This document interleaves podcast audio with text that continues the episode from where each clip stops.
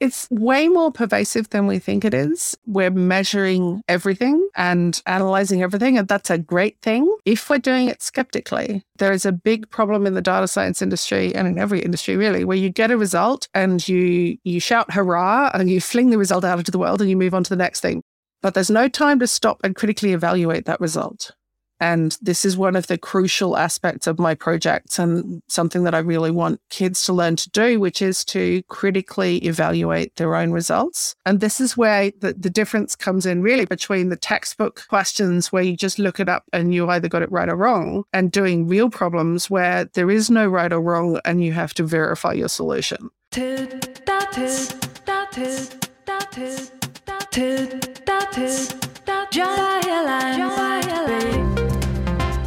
Hi, I'm Christy. I'm Adam, and you're listening to The FOIL Podcast, where we talk about the opportunities and the risks of the data age, what it means for you and what it might mean for us all. Hi, Linda. Welcome to The FOIL. Thanks for being here. Can you tell me what inspired you to get into data science? Thanks so much, Christy. It's awesome to be here. I didn't get into data science initially, and in fact, I went to university intending to do a degree in biology, specifically interested in genetics. And I did computer science as a fill-in subject and needed one more unit to do in first year. And I've always liked, machines that go bing. In fact, I think the reason I like machines that go bing is my cousin Chris gave me his old Commodore 64 when I was a kid. And I, mucked around with BASIC, and it had a tape drive, and I plugged it into my big old TV in the living room, and it was a new world to me. And I was lucky because he gave me that before I was old enough to start receiving the messages that wasn't something I was supposed to be interested in. Not that I've ever been terribly receptive to those kinds of messages anyway. But, I got into it before I knew that this wasn't something girls did. And so I just kind of bypassed that whole bias and stereotype thing and decided it was fun and something I could do. And so when it was an option to do it in first year, I just grabbed it. By third year, I wasn't studying anything else.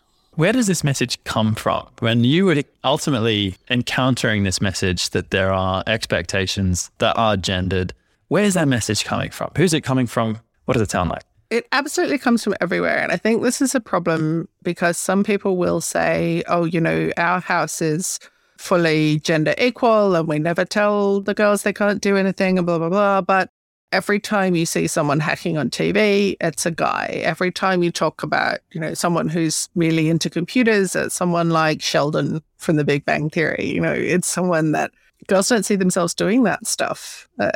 And it's changing a little bit now, but the messages are still really strong, to the extent that I still hear stories of girls in school, girls I've taught, so, young adults now, but only recently in school, saying, oh, my teacher told me I shouldn't do that. Girls just aren't interested in that. Or I was the only girl in the class and the boys were kind of making life really tough for me. Or my brother got a computer when he was 10 and I got a Barbie doll. Just kill me now. It's just, this stuff still happens. The messages are pervasive and unavoidable. And even if you have a gender equal household, which I question that anybody actually does, because we've all been raised in these incredibly biased, almost bigoted households and societies. It's the messages are much stronger than we realize. And if we think we're gender neutral, it probably means we're just kind of a little bit less biased, but not. In fact, sometimes the people who think they're less biased are actually more biased, but that's another story. But yeah, you don't have, there is no such thing as a gender neutral environment. When kids go to school or to playgroup or to or just watch TV or things on YouTube now, it's the messages are really strong still that girls don't do STEM. Yeah, and if they do STEM, they do biology, which is is where I was heading. So even though I had fun playing with computers, I'd still obviously absorb their message. So is that why you went into biology? Oh, no, look, I really like it. And I'm still, you'll see there's a bias towards biology in a lot of the projects I do because they're just really interesting. But it felt like that was somewhere. It never occurred to me to go into computing because it wasn't a pathway that I saw as open to me or as relevant to me. But ultimately, you did go into computing. You found your way back onto the path that you have had such a massive impact in since then, doing your honours in computer science at Monash. So what was that like? How did you find your way ultimately back to computer science? Well, like I said, by the third year, the only thing I was doing was computer science because I was just, you know, my whole career, I've followed the things that seem interesting. And I think that's a really good strategy because you wind up somewhere you want to be if you just kind of follow the interesting things all the way. But I didn't intend to do honours. I did not, in fact, get the marks to get into honours. I left and got a job in a software company, hated it, was miserable. And friends of mine who were in postgrad said, you should come back and do honours. So I was like, well, I haven't got the marks. And they went, no, you should come back and do honours. And that was one of the first times when I learned that if you want something badly enough, you can find a way to do it. So I knocked a few doors down and I had some support from these postgrad friends of mine and I got in. And then I got offered a PhD by Damien Conway, who is extraordinary. And the PhD was in designing a programming language for teaching. And it was just sort of all of my interests rolled into one. And it sounded like something that was really important. So how did that PhD set the foundation for the work that you're doing today? The PhD taught me that designing a programming language for teaching programming is exactly the wrong way to do it. So I learned a lot, but the programming language I designed is not useful because it's not useful to give kids things specifically designed for teaching. It's not useful to give kids toys to learn programming in. What's useful is to give them something real to do. And that was my first sort of taste of that. In fact, when I did first year computer science, we used a teaching language. And the overwhelming emotion in the year was frustration that we weren't doing something real and something we were going to be able to use in the real world. It's funny how often that turns out not to be the case, isn't it? I wonder if maybe, Linda, you could maybe elaborate a little bit on when you say we're designing a programming language, what's a programming language? How do you go about designing one? And specifically, how did you approach doing that for teaching? So a programming language is really just a way of giving instructions to the computer. Like right down at the base level, computers take instructions in ones and zeros. But if we were to try to write out how to, design a web page or something in ones and zeros, it would be pretty hard to do. So the programming language is a kind of translation from human to computer. And a lot of the programming languages are quite a lot closer to the computer end than they are to the human end in terms of, readability and just if someone was to come along and try to understand what a programming language was doing without experiencing that language, it's often difficult, if not impossible. They tend to be designed by very technical people for very technical people, and that's a barrier to entry for anyone else trying to enter programming. One of the things that we know from teaching programming and from researching that is that a lot of kids come in with programming experience. And again, that's often boys because they're the ones who get given the opportunities earlier on. They're the ones people think will be interested, the ones who get given the computers and who get given the tools to code and the toys, the robotics toys and all that kind of stuff. And they come in with a lot of programming experience. So then you have kids next to them who have no programming experience and they see these kids who can already do this stuff and they think, I can't do this. I'm too dumb to do this. When actually it's just that they haven't had the same exposure. So that's a big barrier that you throw people into a programming language that's not really designed for human readability, it makes it hard for people to learn. So I did a lot of research in my PhD on what the barriers are to people learning programming and what makes it difficult and when people make more mistakes and when they make less mistakes and all that kind of stuff. And then I pulled that together into a language that was designed to be readable and easy to use. And, the language itself shows all of my biases in terms of all of the programming experience that I already had. And in a great blast of hubris, I called it GRAIL, which stood for Genuinely Readable and Intuitive Language. That is awesome. Aiming high. That is so cool. It was not. It was a muted not. That's interesting. But I learned a lot. Could you tell me, I hear this said of programming languages that are really popular nowadays. In particular, I'm thinking about Python. Python is written in a syntax which is as sort of human readable as possible. Would you agree with that? How does the GRAIL language compare and contrast with a language like Python in that paradigm? Python is a lot closer to human readable than most programming languages, but it still shows a lot of the sort of technical bias of computer scientists. For example, you start counting at zero, which most human beings do not do. And there are some sort of solid reasons for that. But, you know, there's a lot of ways that programming languages in general and Python in particular can trip you up if you think that they are English. Because they're not, you know, and they don't work in the same way. For example, and or have wildly different meanings in programming than they do in English.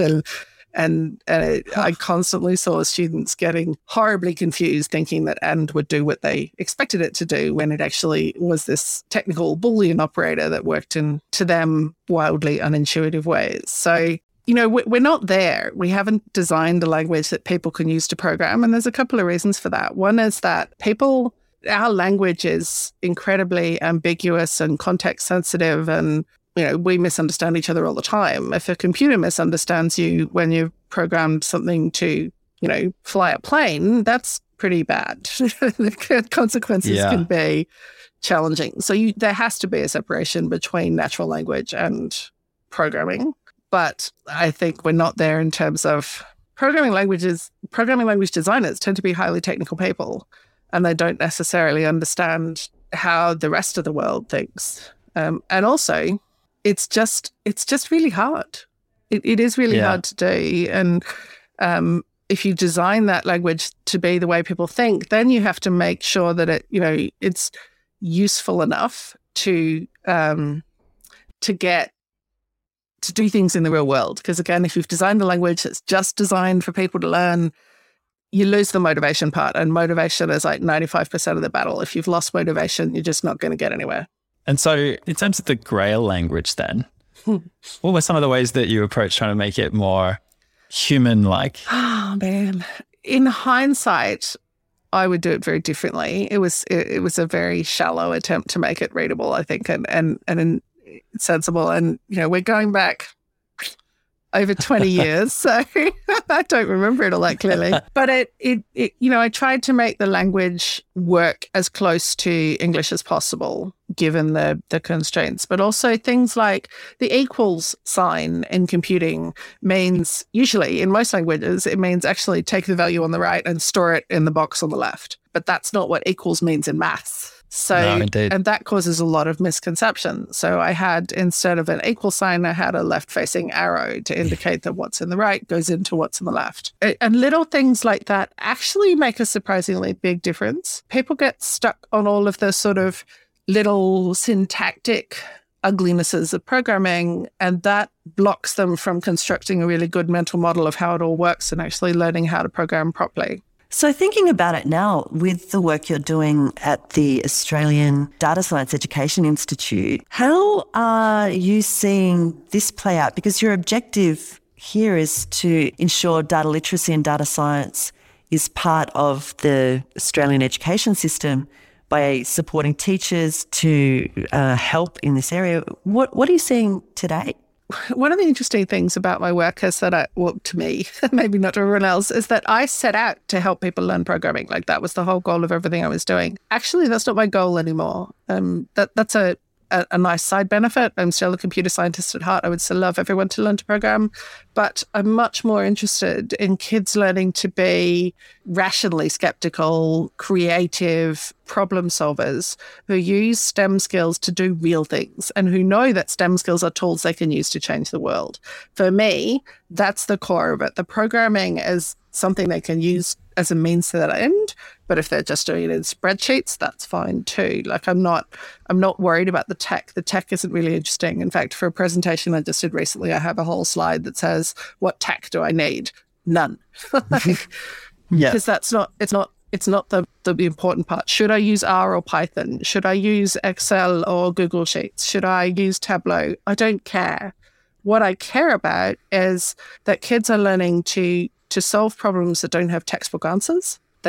So then they have to learn to actually evaluate their own solutions. How well does this work? Where does it fall down? Like, imagine if that was taught as a fundamental. Every kid learns that as a basic skill. I always have to evaluate my own results. And then imagine if we translated that into business and government. Imagine if governments regularly evaluated what they did.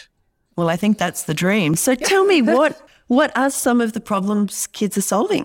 The very first kind of project I did in this area was with my year 11s back in 2011, and they did cancer research. And it was, you know, I had enough academic contacts that I could talk to scientists and go, tell me what you need and I'll see if my kids can do it. So that my year 11s were doing real projects as part of their year 11 computer science experience. And, you know, I thought, well, okay, I've had year 11s doing cancer research. That's it. I'm done. Like, I'm out. I can never top that. Yeah. My work here is complete. Right? It's like, I have peaked too soon. But, you know, we went on to do projects in psychology, in sleep science, in neuroscience, and astrophysics, conservation ecology, wildlife monitoring. We did projects in politics. So exciting. Absolutely. So tell me, how does it work? You know, how are you getting kids using vast data sets, I imagine? Walk me through how a project might work. Well, sometimes they're vast. Sometimes they're tiny. Like the actual size of the data set, it depends on the topic and also on the level the kids are at. So we can have 5-year-olds doing data science projects where they find a problem in their own community and they measure it. And that might be, you know, counting bits of litter. And then they analyze that. And for the 5-year-olds, that's going to be, you know, stacking blocks, because we had 5 chip packets. So we're going to have 5 blue blocks, and we had 6 isopore wrappers, and we have 6 green blocks. So, you know, that level. And then they try to come up with a solution. They implement the solution. And then this is the important part. They measure it to see how well it worked. But built into that is the fact that, you know, the first measurement might not be under the same kind of conditions as the second measurement. You know, if you use a litter example, that might have been a very windy day and half the litter might have blown away, or it might have been that the grade 5s were all out on camp and the grade 5s are real messes. You know, like it could be that there's any number of different reasons why a particular day might not be comparable to another day. And that's a really important conversation to have, because you know, this comes up in data science all the time, as you guys would know, that the measurements are not necessarily what you think they are, and two measurements that you think are comparable are not necessarily exactly comparable. And that's to know that no data set is perfect. If I teach them nothing else, I'm really happy with that, you know. And then the senior kids can be doing cancer research with, you know, massive data sets and everything in between. The world will always throw at you confounding variables that are very difficult for you to tease out. There's just a fantastic example of that. In Simpson's paradox, you can show that by taking account of a variable that you haven't collected in the data set that you're analyzing, the conclusions that you'll draw come out to be precisely the opposite. What is it about skepticism that you see is so important for young data scientists, for teaching data science, or for teaching mathematics? Why skepticism? So I think there's a number of different aspects to that. One is that there should be no result or no kind of accepted truth which is not up for debate and question, but it should be rational, evidence-based debate and question. So I don't mean vaccines are going to give you, you know, better 5G reception. I mean, you know, actually examining the evidence and going, well, you know, I'm not sure this is true. That's the way all of our great scientific discoveries have been made. You know, the talk that was sort of the genesis of the book was all about the heretics in science, you know, from Galileo to Barry Marshall, who, you know, had to drink Helicobacter pylori in order to prove that it caused ulcers, which he could then cure with antibiotics. Like, his work was derided because it was against the orthodoxy at the time. And I think we spend a lot of time valuing orthodoxy when actually we should be challenging it more. And in fact, we'd have had a much smaller problem with COVID if we'd been more willing to challenge the orthodoxy, because the story of how COVID was figured out to be airborne rather than aerosol is mind-blowing. So the difference being that aerosol is droplets. So that's the, you know, you cough, you sneeze, people get the droplets on them and get sick, and the droplets fall to the ground, right? But airborne is actually tiny, tiny particles, and they stay in the air. So that's why it gets out in hotel quarantine, because they go through the ventilation systems, or they hang in the air of the corridors, you open the door and the particles get out, all that kind of stuff. But there was an orthodoxy that viruses like coronavirus are not airborne, they're aerosol, and it took There's a scientist by the name of Lindsay Marr who went through this incredible process. I recommend Googling it, and I talk about it in the book as well, to prove that it actually is airborne, and therefore masks work, therefore ventilation is key, all of the things we now know that it took, even though the proof was there. Lindsay Marr proved that flu was airborne in 2011, but she couldn't get it published because it went against the orthodoxy. So we have to challenge the orthodoxy. Back to the book, Linda, because you talk about the book, you talk about data and data science being in charge. You talk about we're in the data age and therefore data scientists are shaping the future. Why do you think that's the case? It's way more pervasive than we think it is, you know, from controlling traffic flow to figuring out what hospitals we need and sort of managing staffing. We're measuring everything and analyzing everything, and that's a great thing if we're doing it skeptically. So there is a big problem in the data science industry, and in every industry really, where you get a result and you shout hurrah and you fling the result out into the world and you move on to the next thing, because that's, you know, the time pressures, the commercial pressures are that you need to keep producing.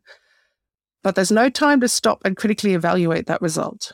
And this is one of the crucial aspects of my projects and something that I really want kids to learn to do, which is to critically evaluate their own results and learn that they're not perfect, that no solution they come up with is going to be perfect, that nothing they do is unquestionably right.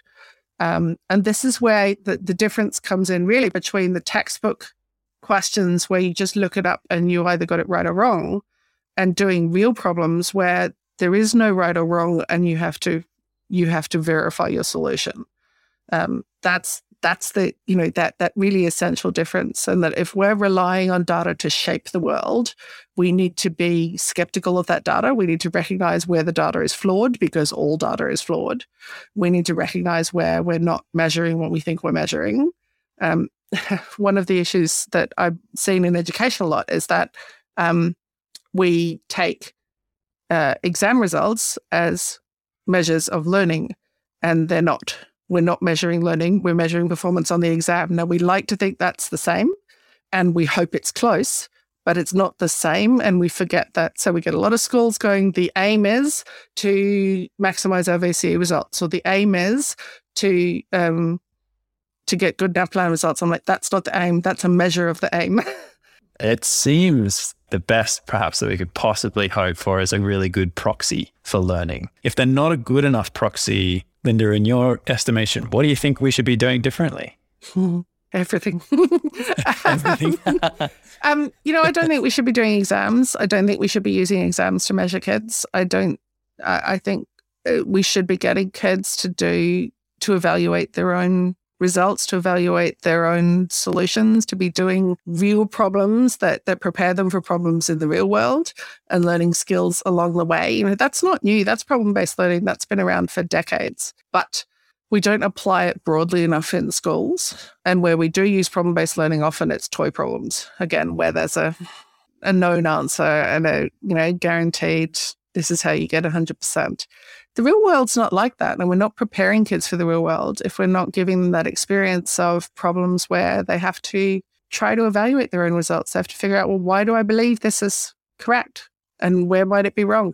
When kids have these skills, and in data literacy but also in problem solving and skepticism, how does it change the world? All of those kids that you hear about who do remarkable things, like Greta Thunberg, or kids who, you know, solve scientific problems at 10 or make amazing apps at 13 or whatever. Those kids are amazing, but they're not actually outliers the way we think they are. They've just been supported to do real things. So if we had every kid able to do that, if we had, I mean, have a look at what we've done to the world and ask yourself whether you think it's in good hands. We need the kids coming through to be able to challenge us, to say, this is our future you're messing with. And we have solutions, you know, we can fix it. We can help you fix it. But at the moment, what we do is we tell kids that they need to sit down and be quiet and do what they're told and, you know, do the same thing as everybody else and come out the end nice little obedient process followers. Those are not the people we need to solve the problems that we're facing today. We need people who go, I'm not sure that's right. I don't like the way we're doing this. Let's try and do this better. Let's measure it. Let's evaluate it. Let's use the evidence and build better solutions. That's what we need. And what we see in the work that we do is that data can be a terrific tool for a better conversation and enable collaboration across many different stakeholders. And you talk about the need for policy and evidence-based decision-making in governments, but also across all of society. Can you talk about some of the examples you and groups of students have worked on that are informing policy, or are there any examples of that, or improving how people collaborate? So I haven't seen examples of it really feeding into government policy yet. I hope we will. But certainly it can feed into policy in schools. So one of the projects that I did with my students back when I was still teaching was we had this fancy new building that was supposed to be all very environmentally sensitive and stuff, but the conditions were terrible. It was very noisy. It was very hot and very humid, and the school struggled to get the education department to pay attention to that. So we measured it. We put in sensors to go, what's the noise like? What's the temperature like? What's the humidity like?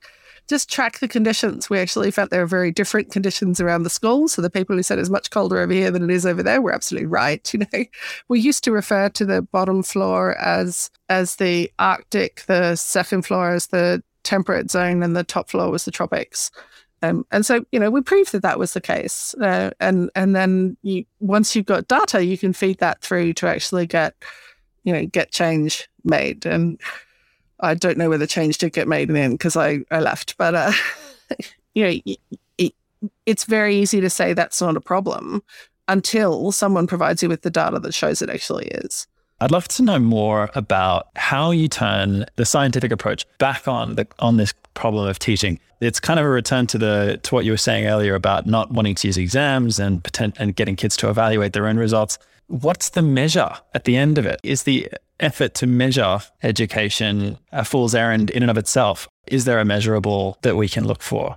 There's an economist in New Zealand who, I can't remember her name, but she said that measuring something, the act of measuring, the standard quote is the act of measuring changes what you're measuring. But she said that when you measure something, you start to pull it towards the measurement. Schrodinger's students. Yeah. So if you have, say, NAPLAN, what you wind up doing is aiming for NAPLAN. And this is what schools say. They say, we're aiming to improve our NAPLAN results. I'm like, well, what I would like to think is that you're aiming to prove to improve your literacy and numeracy, and that NAPLAN is a measure of that. But the test becomes the focus. And so what we wind up with in, say, the science curriculum is kids having to learn a bunch of facts and known processes and regurgitate those. And that's not science. What we're teaching there is confirmation bias. We're teaching kids to do pracs where they know the inputs and outputs, and they know what they're supposed to get. And if they don't get what they're supposed to get, they fake it until they do.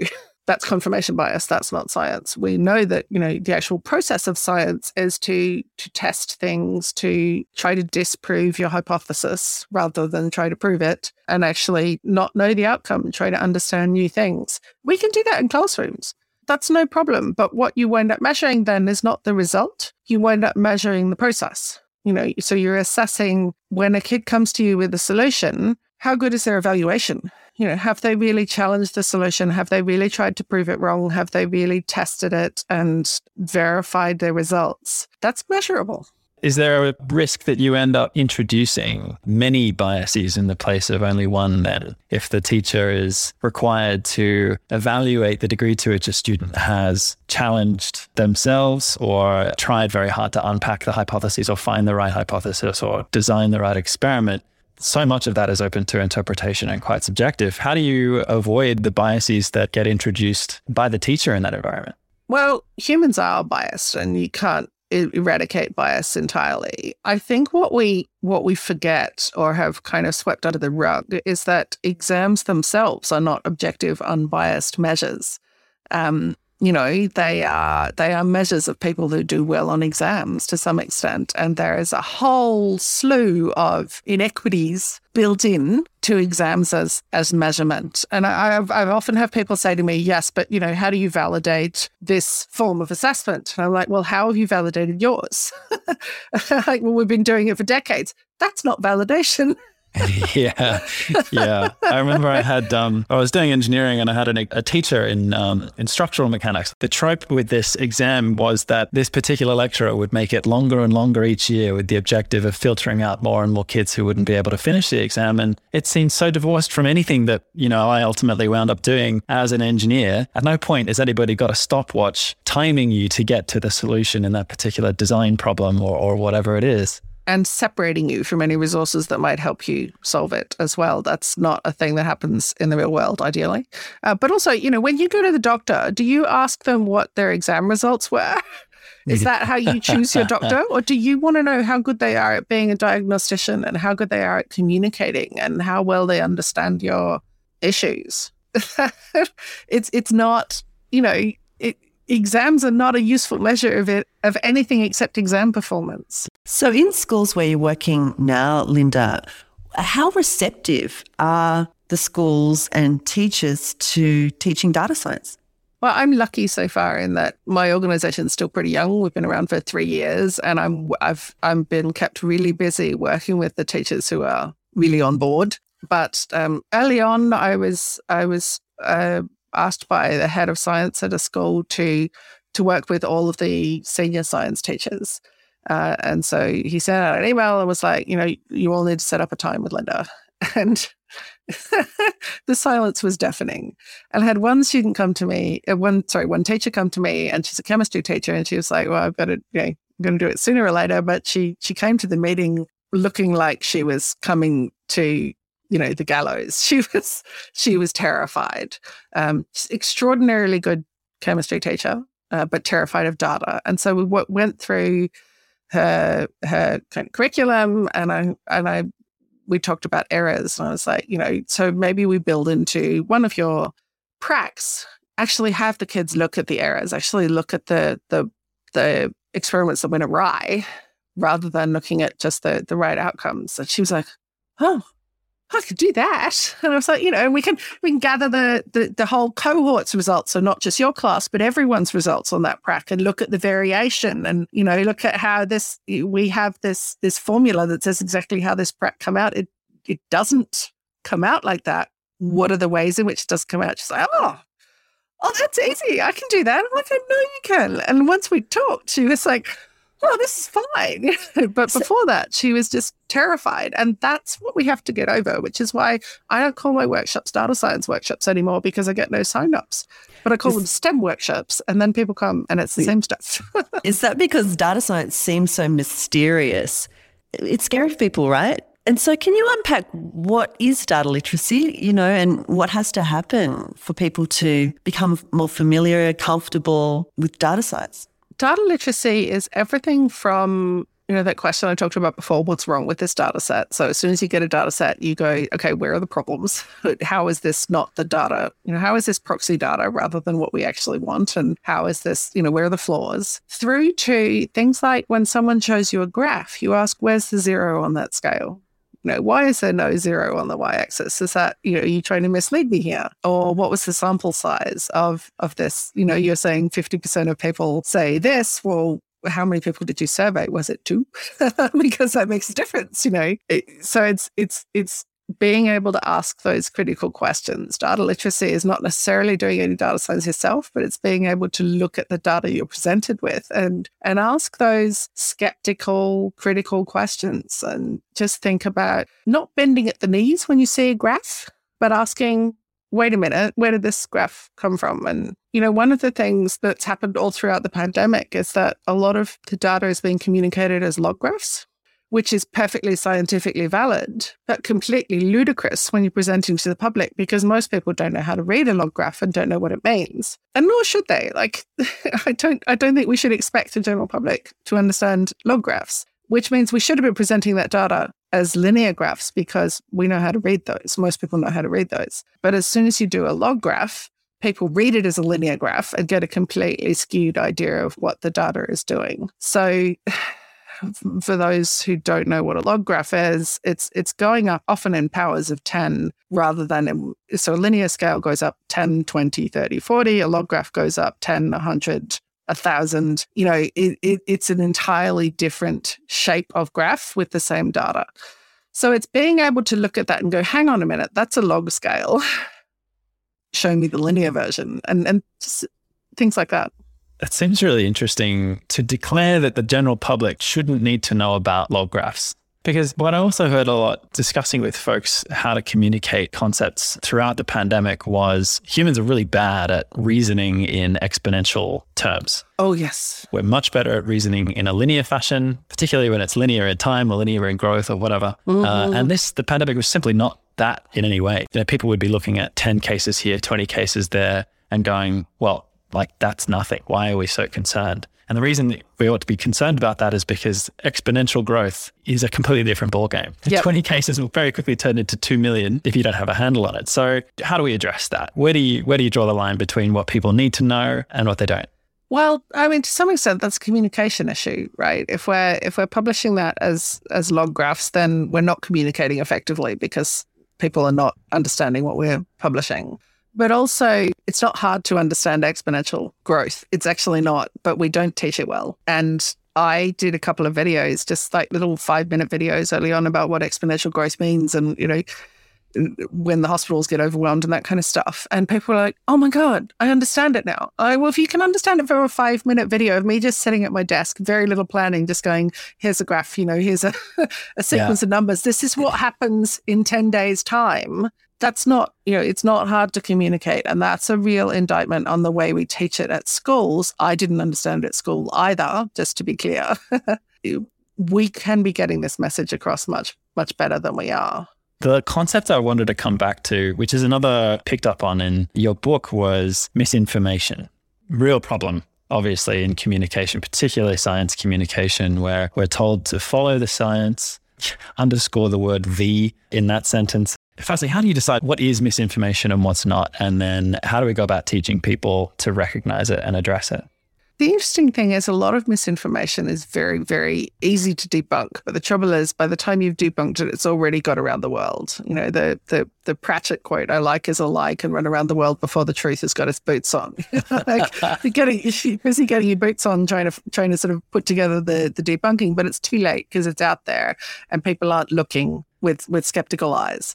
And so step one for me, it's sort of, I feel like I wish I'd started 30 years ago, but step one is teach the kids that sort of skepticism. Teach them not to just swallow what they're given. And misinformation in the internet age is particularly challenging because it comes from your friends, you know, and we trust our friends and we should trust our friends, but that, you know, we found there was one study that showed that something like 90% of the COVID misinformation came from 9 people.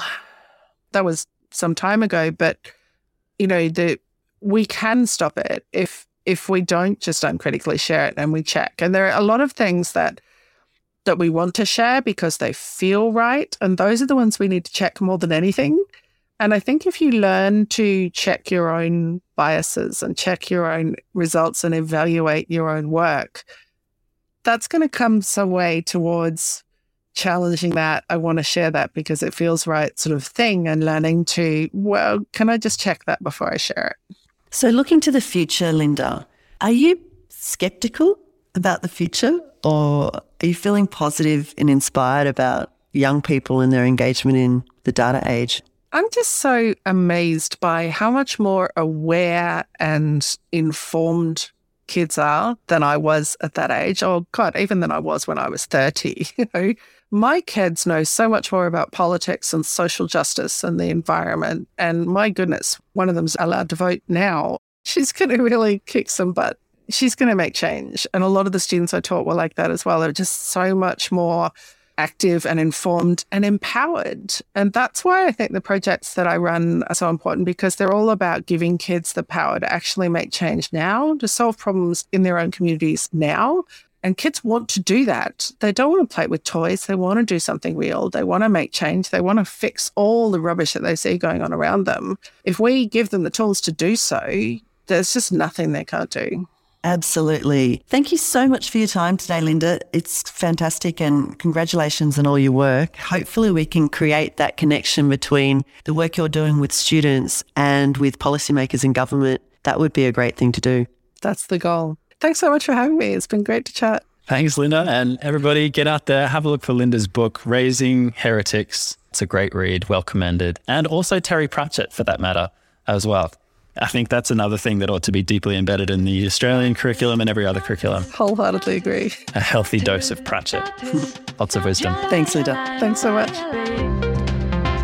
Thank you so much for joining us. We hope you've enjoyed the conversation. This is Christy. And this is Adam on The FOIL Podcast. Check us out on www.thefoil.ai and follow us on all the socials. Share this podcast out to anyone you think might be interested in what we, our guests, have to say. Let them know what we've got coming up. See you next time.